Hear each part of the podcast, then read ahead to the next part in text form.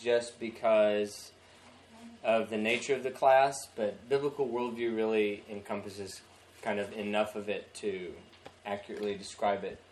Um, so, uh, some of you may or may not know uh, about Emmaus Road classes, and that's basically what this is. This is the first of a bunch of home-based classes, home-based Bible courses like this. So, um, we're excited to be doing our first one, and we have a few more in the works that are that are pretty exciting, from church history to a whole bunch of other stuff. So we're looking forward to it, and uh, and this actually is going to be a prereq for other people to be able to take it um, online on uh, on our website. They'll be able to take it. They'll, there will be video and audio of the class. They'll be able to, with the notes, they'll be able to take it online. But um, this will be a prereq to go to the rest of the classes. So not all of them will be designed like that, but this is going to be one of them that's a um, prerequisite to continue on. Um, so, biblical worldview class. Uh, this first week, we're just going to tackle the class introduction, and um, then we're going to start off in the second half with, uh, after a break, into the development of the Western worldview. Um, So the top of page one, uh, class objective. The goal of this class is to recover the worldview established from Genesis to Revelation, resulting in a sound instruction regarding the hope of the church and a sojourning lifestyle in light of the coming kingdom.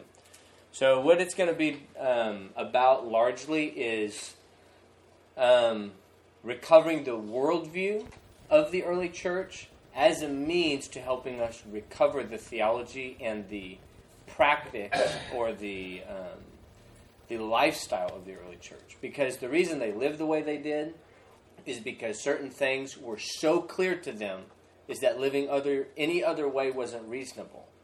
And that's where there's so much variance in the West. It's, it really ultimately comes down to worldview, and that's we're going to spend the next couple weeks on quite a bit. Um, so class requirements, uh, class attendance. If you, there's going to be two one-hour sessions. If something comes up and you can't make one, we ask, if at all possible, make all the classes, because they really are designed. This class could really be much longer, and so it's designed extremely line upon line. And I'm just talking with Greg, and the real, um, the issue with uh, missing a week, which if you have to do it, um, there's instructions on there. But the th- issue with missing a week is that you will have so many questions the following week when we're talking that it would um, we wouldn't get the class taught because you would have that many questions. And so as a way to eliminate that, if you have to miss a class, then um, by Tuesday, we will have the audio up on the website. We're going to give you guys all Um, the info for the website, where where it's all, it'll all be, and you'll have, um, the website's going to have the audio, soon the video, probably not initially, but it, initially it'll have the all of the audio, and then the video soon, it'll have all the notes, and it'll have a copy of the P D F of Tim Miller's book, if you prefer to read online. So, um, required reading. Um, oh, sorry, I didn't finish that. So, uh, go online, go over it. For every week you miss, uh, for every session you miss, so it's two sessions a week, bring a one-page summary with your thoughts of the session after you've listened to it. Because I really want everybody to process it before we move on, at least to some degree. Yes, Kelly? Just two pages. Would you like a two-page or one? It'll be, it'll be one page on each, because there's two sessions. Yeah. Yeah. Um, and what's the website? Um, we'll write it down for you in a minute. It's, it's, yeah, we'll write it down in just a minute. Um, so, required reading. Poised for Harvest, break for, Brace for Backlash. Tim Miller's a good friend of mine, and this is, well, probably my favorite book in the whole world.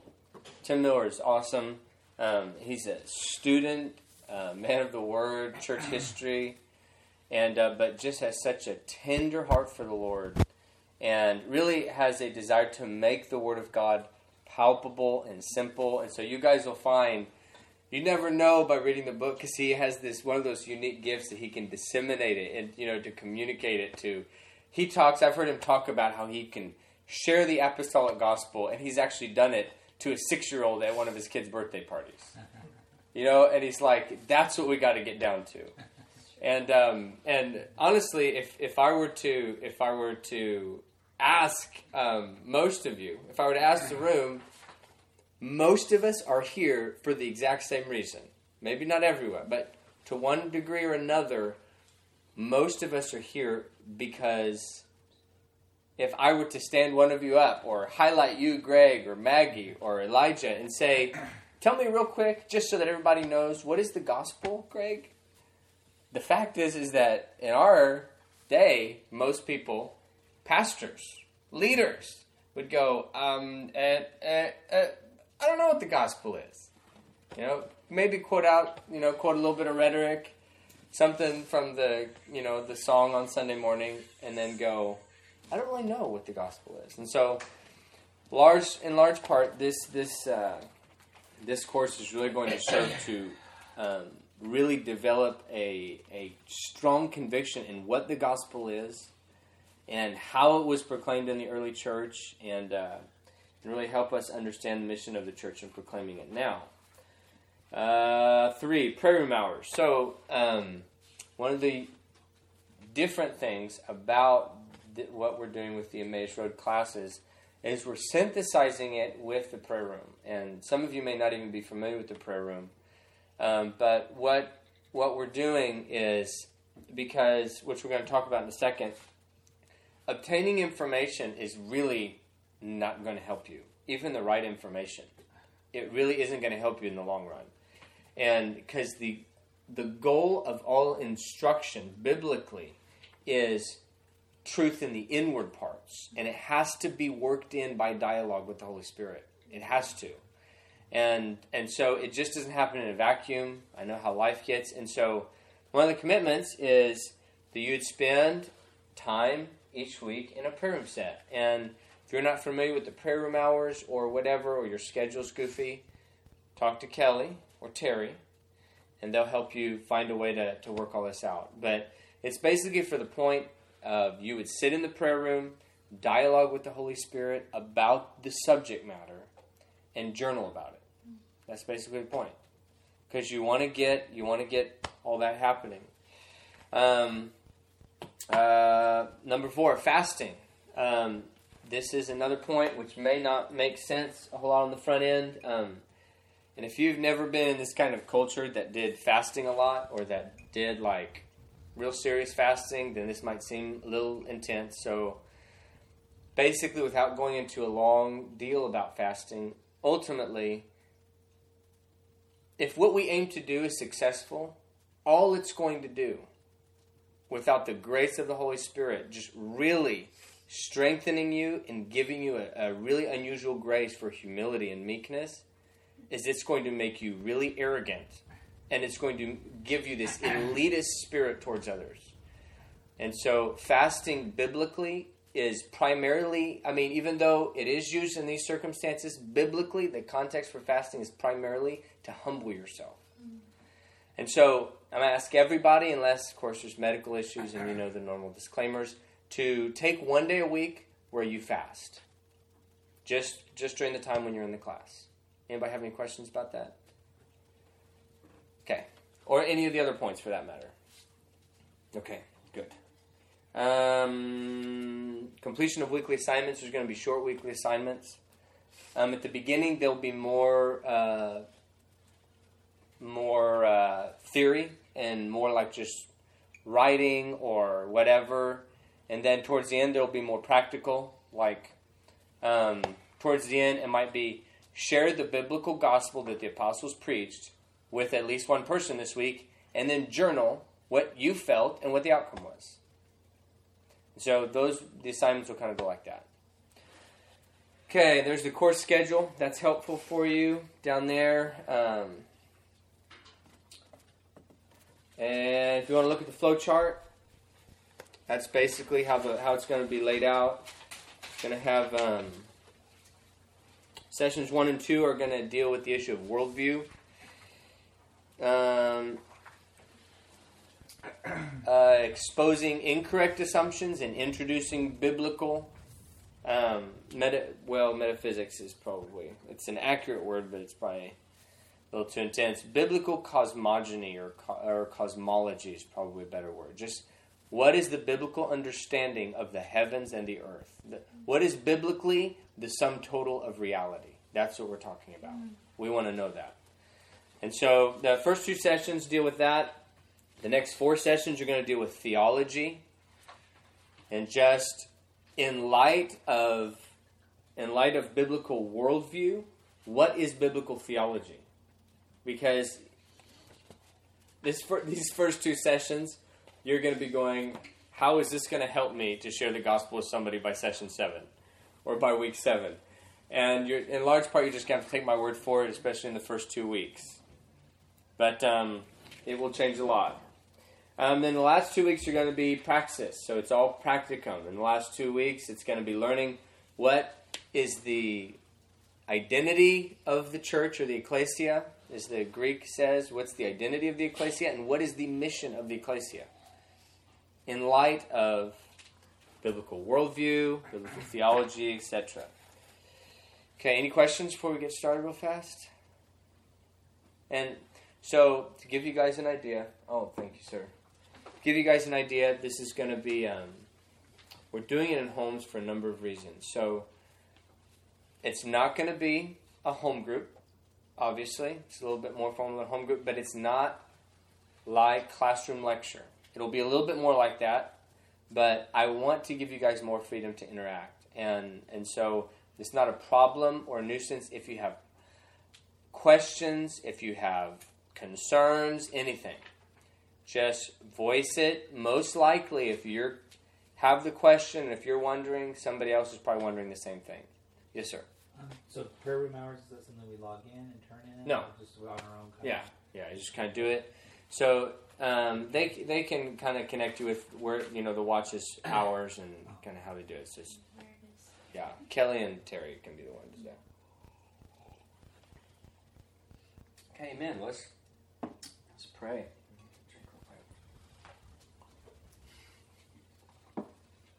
Okay. Oh, Father, we love you. Father, we thank you for the Holy Spirit right now. Holy Spirit, we ask you to come. I want you to open up the Scripture to us. That you would be the revealer of truth to us right now. Father, we love you. Father, we ask you tonight that you would begin to establish our minds on the assurance of your faithfulness and your loving kindness. And Father, we ask you that by the Holy Spirit you would begin to tear down strongholds tonight. Things that militate against the knowledge of God within our culture and within our theology. We want to see you as you are, Lord. Thank you, Father. Amen. Okay, let's go to jump to page two. Okay, point two, aim of all sound instruction, truth in the inward part. So I want to take um, just this first session, uh, first uh, part of, of tonight, and go over um, why we're doing things the way that we're doing them, and how we ought to process them. Because the biblical nature of truth is very different than the way that we sometimes think of it. Which is why, you know, you get into a lot of charismatic circles, and they've developed almost an aversion to the word theology or to biblical study. Because the assumption is what they've seen is that it simply leads to arrogance. Which it does in a lot of cases. But biblically, the knowledge of the truth is always, always the end of it. The goal is the forming of truth in the inward parts, which is part of a process. It's not a part of receiving it, you know, listening to a teaching in, in whatever sort of spirit. It's that you would actually use the knowledge of the truth to enter into a routine of ingesting and uh, dialoguing with the Holy Spirit in regards to subject matter. So, uh, point A, one of the goals of this class will be to establish you in a sound instruction stemming from an accurate and biblical worldview However, accurate knowledge or understanding is not our aim. Just like it wasn't the goal for Jesus or the apostles that men should simply know the truth. So James, brother of Jesus, says, you believe that God is one, you do well. The demons also believe, and they shudder. But are you willing to recognize, you foolish men, that faith without works is useless? The Pharisees were experts in the truth. In spite of many perversions, the Pharisees really did have a right understanding of the promises in the Scripture during Jesus' day. That's something I really we're really going to start to uncover as the class unfolds, is the point of when you interpret the Gospels and you interpret the New Testament, the point of the Jesus' interaction with the Pharisees is not that the Pharisees were uninformed or they were naive or they were just silly to believe what they believed. It's that the information they had, which was accurate, did not lead them to to walking out the the uh, conclusion to that in the inward parts, which is humility and long-suffering and walking in love and servanthood. So Paul says when he's before Festus in Acts twenty-four, uh, I believe everything. So he's before the governor, and they're accusing him, the the... The elders of the Jews are accusing him, and he says, I believe everything that agrees with the law and that is written in the prophets, and I have the same hope in God as these men, that there will be a resurrection of both the righteous and the wicked. So Paul doesn't make any distinction in the hope that he has and the hope that they have. So, but we all know that the testimony that we have of the Pharisees is that you can have all of the key doctrines in order and yet not allow entrance to the Spirit of truth to transform your inward parts. So like Psalm fifty-one, David says, behold, you desire truth in the innermost being, and in the hidden part you will make me to know wisdom. And then in... Uh, In Mark seven, Jesus said to them, rightly did Isaiah prophesy of you hypocrites, for this people honors me with their lips, but their heart is far from me. So really he is, he really is looking, the outcome of this class isn't having a right knowledge in the brain. It really is having a, a right heart before him that comes as a result. And so part of the way we're structuring it is so this would actually... Um, lead to humility being walked out and formed in the heart, instead of knowledge, which can really puff up and really create a lot of problems for your life. Um, so, and then Luke sixteen, the same deal. He said to them, you are those who justify yourselves in the eye of, in the eyes of men, but God knows your hearts. Uh, paragraph D, inward truth is ultimately measured by humility and love being formed in the heart. Believing the truth does not guarantee humility of heart. Believing the truth does not guarantee humility of heart. Therefore, if that's what he's looking for, believing the right thing does not guarantee that when he comes, he'll find what he's looking for in your heart.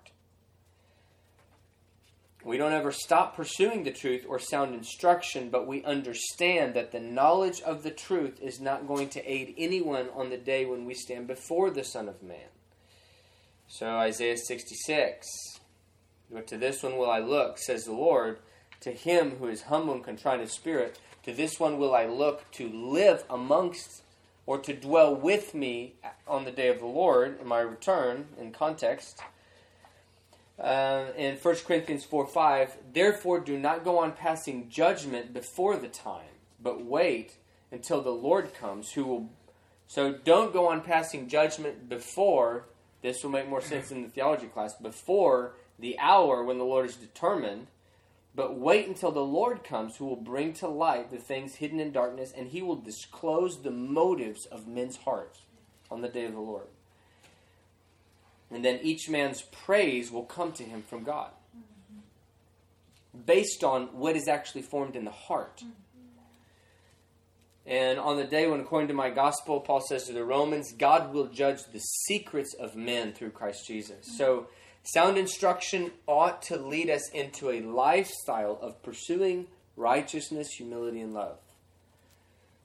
And this is typically, uh, if you're familiar with um, seminary world at all, it's it's typically, and it's not across the board, of course, but largely this is kind of the the, the, the missing component. It's the essential one.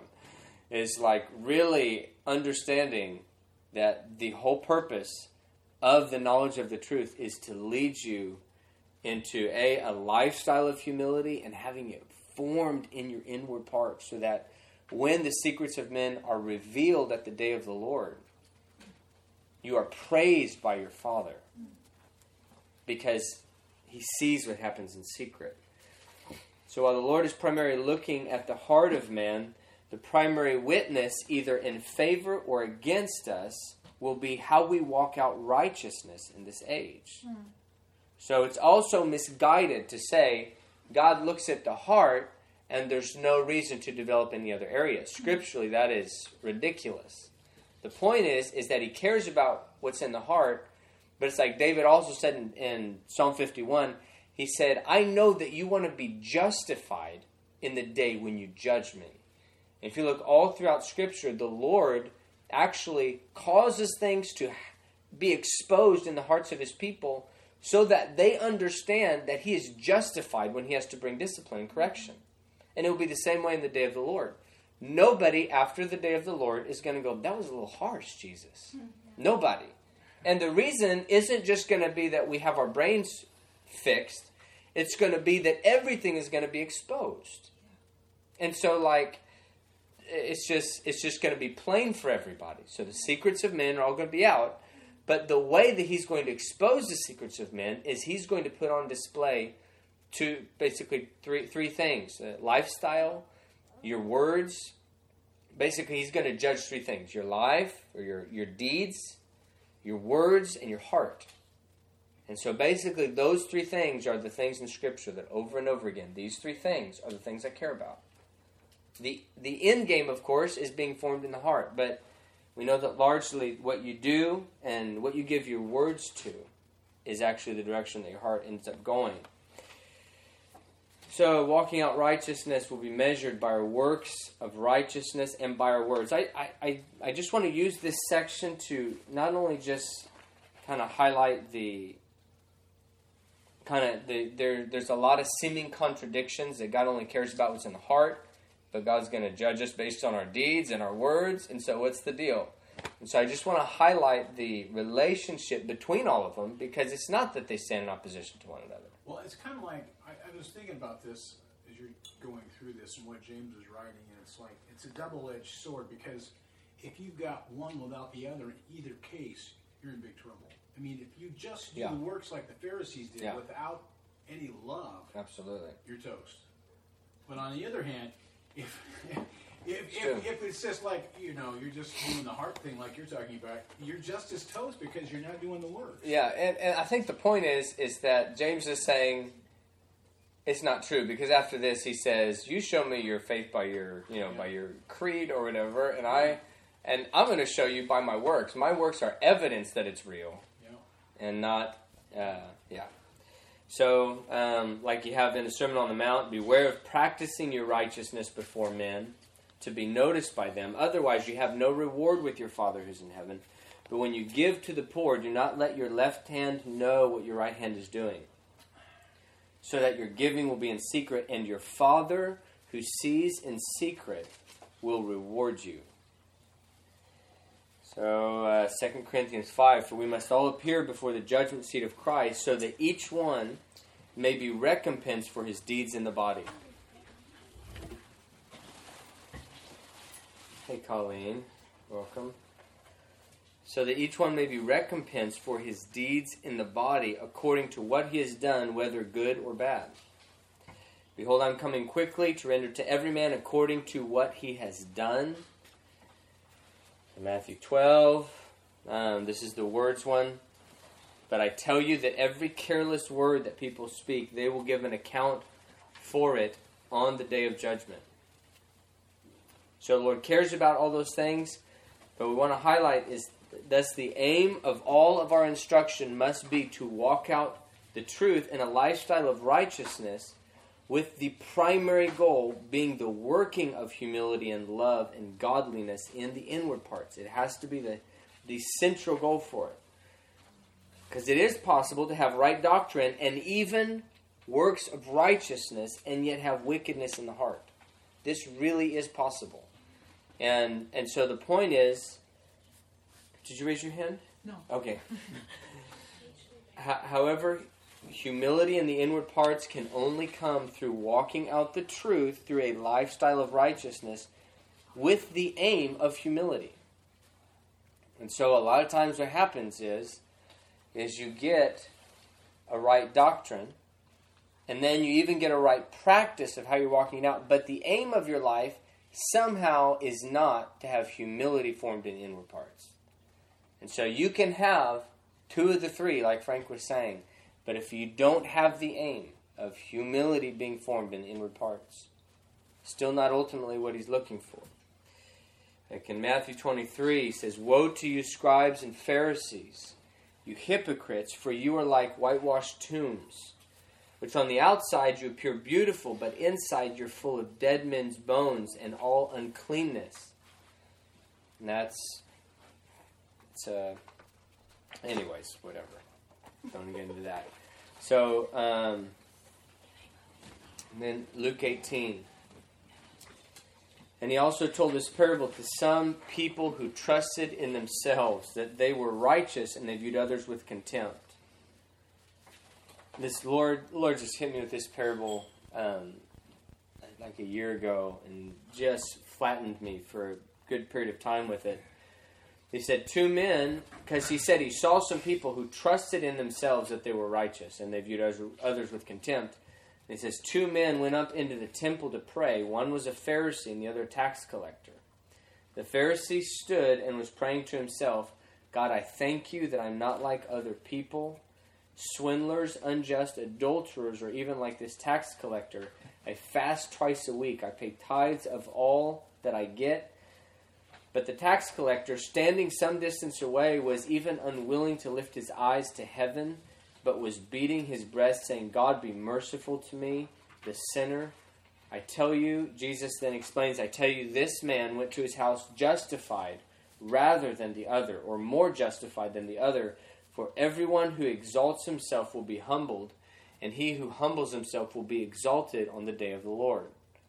So Jesus is just highlighting this whole, he had actually... just come out of an eschatological discourse. And so he he's just telling all these parables in the context to the day of the Lord and eschatology. And he's explaining th- this age, the way things appear now is not the way they're going to appear then. So he says, and what the Lord just really hit me with is, I was just going over some notes for something, and the Lord just hit me one day. And he said...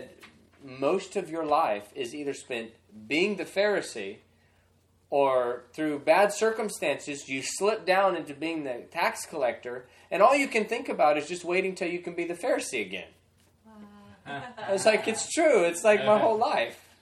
It's like I, I either feel great about myself and my righteousness, or I'm beating my chest going, "Gosh, I can't wait till I just feel so great about my righteousness again." And so the Lord is just bringing this up to say, don't despise when you find yourself feeling like the tax collector. Wow. Don't despise it. So, and then one of my silly attempts at a graphic here. Here we go. Humility, sound instruction, and the cross. So these are really, they, um, so at the bottom of that uh, page three, so sound instruction, that is right hope, should lead to a lifestyle of embracing humility and righteousness, that is the cross, with the aim of having truth formed in the inward parts, or humility, or love formed in the inward parts, you could say. So it really is a cycle. So you get sound instruction, and you add to it a lifestyle of the cross, and you add to it the aim of humility, and then... sound instruction and the Word of God opens up to you in the context of that cycle. But you have to be willing to submit yourself in the middle of that, and you give yourself to that as a lifestyle. So uh, paragraph eight, it's the fruit of the process of having the affections and values of our heart conformed to the truth, because that really is, because humility does get formed in your inward parts. It's not like in this age, you're never going to have a struggle with wanting to retaliate and defend yourself, but you really do, by the Holy Spirit, get it worked into you a little bit more and a little bit more. And one of the primary fruits of it, and it's a necessary fruit, necessary, is that the affections and the values of your heart get transformed, and the Father releases the joy of the Holy Spirit into your heart to anchor you in perseverance in that lifestyle, not to exonerate you from it. Because typically the Lord breaks in to say, good job, keep going, and we exonerate ourselves from the cross after that. He's going, no, no, no, I'm trying to give you encouragement, keep going, in sound instruction, the cross, and humility. And he breaks in with joy, and you're like, cool, no more cross. It's like, no, wrong conclusion. Yeah. And so a lot of a lot of what we're going to walk through, I think we're going to find, is just learning how to interpret why the Holy Spirit is amongst us doing what he's doing. You know, I have, so many people have asked me in the last couple months, what do you think about the the gold stuff that's happening up in Bethel? Or, you know, I just don't know what to think about it. Is that God? I said, totally wrong question. I said, the point of all of it is not what or whatever. Stop that. The point is why. You, you ask yourself why, and you ask God why. Because I assure you, it's not a party trick. Yeah. Yeah. You know what I mean? And so the point is, is he's breaking in to say this as a lifestyle. Truth in the inward parts, humility and the cross. You give yourself to servanthood. You give yourself to pursuing a sound instruction and a life in the Word. And I will break in and transform your emotions. And then I'll give you joy in the inward parts as a means of sustaining you in that lifestyle, not pulling you out of it. Because typically what's happened is the Father breaks in with his power. He sends the joy of the Holy Spirit or whatever. And then we write this off as a season. This was a season, and now I'm in a different season. And then you crash six months later or a year later, and you're like, what happened to my wonderful season? It's like it wasn't a season change.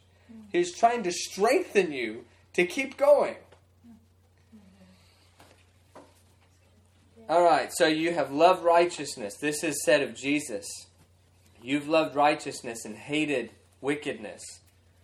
Lawlessness. Oh, that's right. Septuagint quote. I was like, that's not what the N A S B says.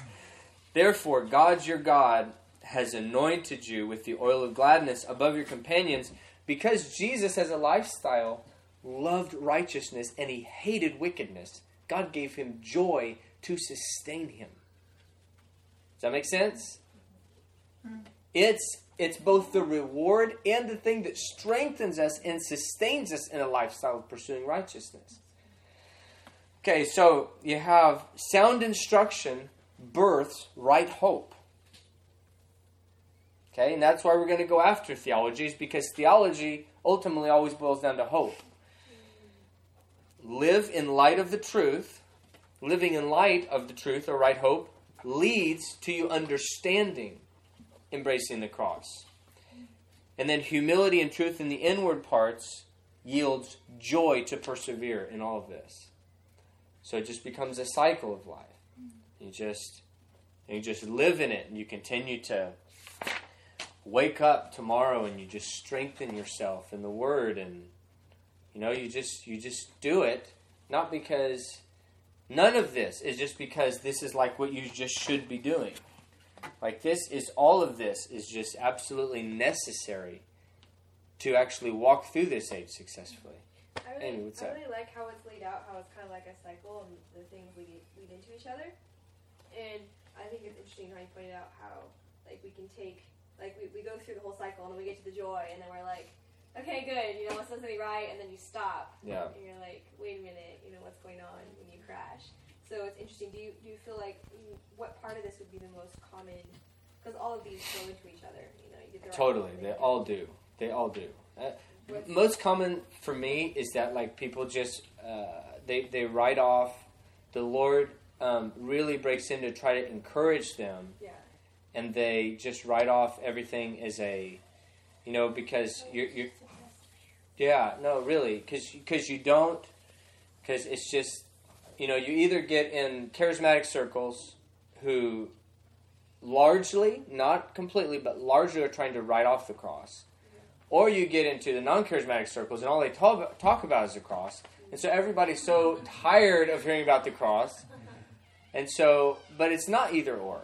It's not either or. It really is a life of the cross. It really is. That is the only way to follow Jesus. But it's it is the the um, the Spirit has been given to sustain us in that continually.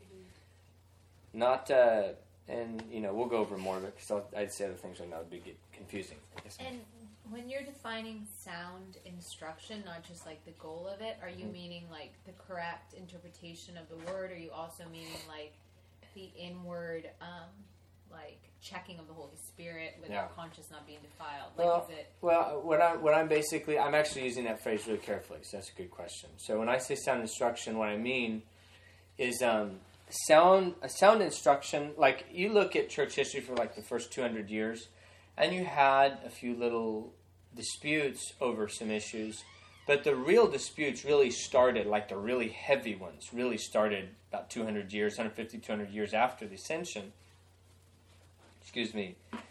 And there was just, and they were always over, not always, ninety percent of the time, over non-critical issues. Wow.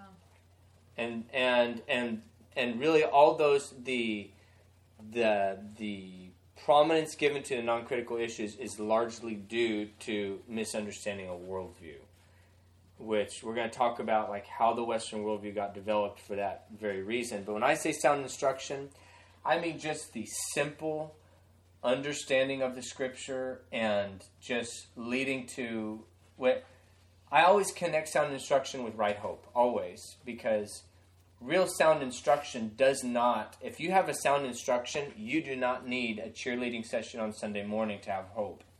Sound instruction is, I mean, it is thoroughly.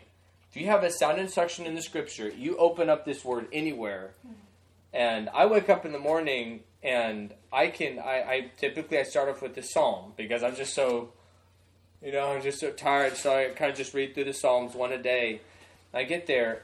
And by the time I get that this morning, I was on Psalm nine. By the time I got done, I went from like, Jesus who, to, oh my gosh, this is awesome. Yeah, wow. I can I can totally embrace the cross today. This is so worth it. That's awesome. And so, you know what I mean? You just, it, it helps you refresh yourself with the word instead of doing it to try to earn something or doing it to try to get ahead or to get more knowledge than somebody. That's so good. So anyways, that's the... Uh, That's the goal. Okay, anybody have any other questions? If not, we're going to take a little break, and then we'll get into the hardest, at least the most mentally challenging session probably of the whole time. Yeah, no, take a break. Okay, let's do our break, and then we'll come back. Uh, please help yourselves to all the drinks and oh, thank you. the food. Thank you. Thank you.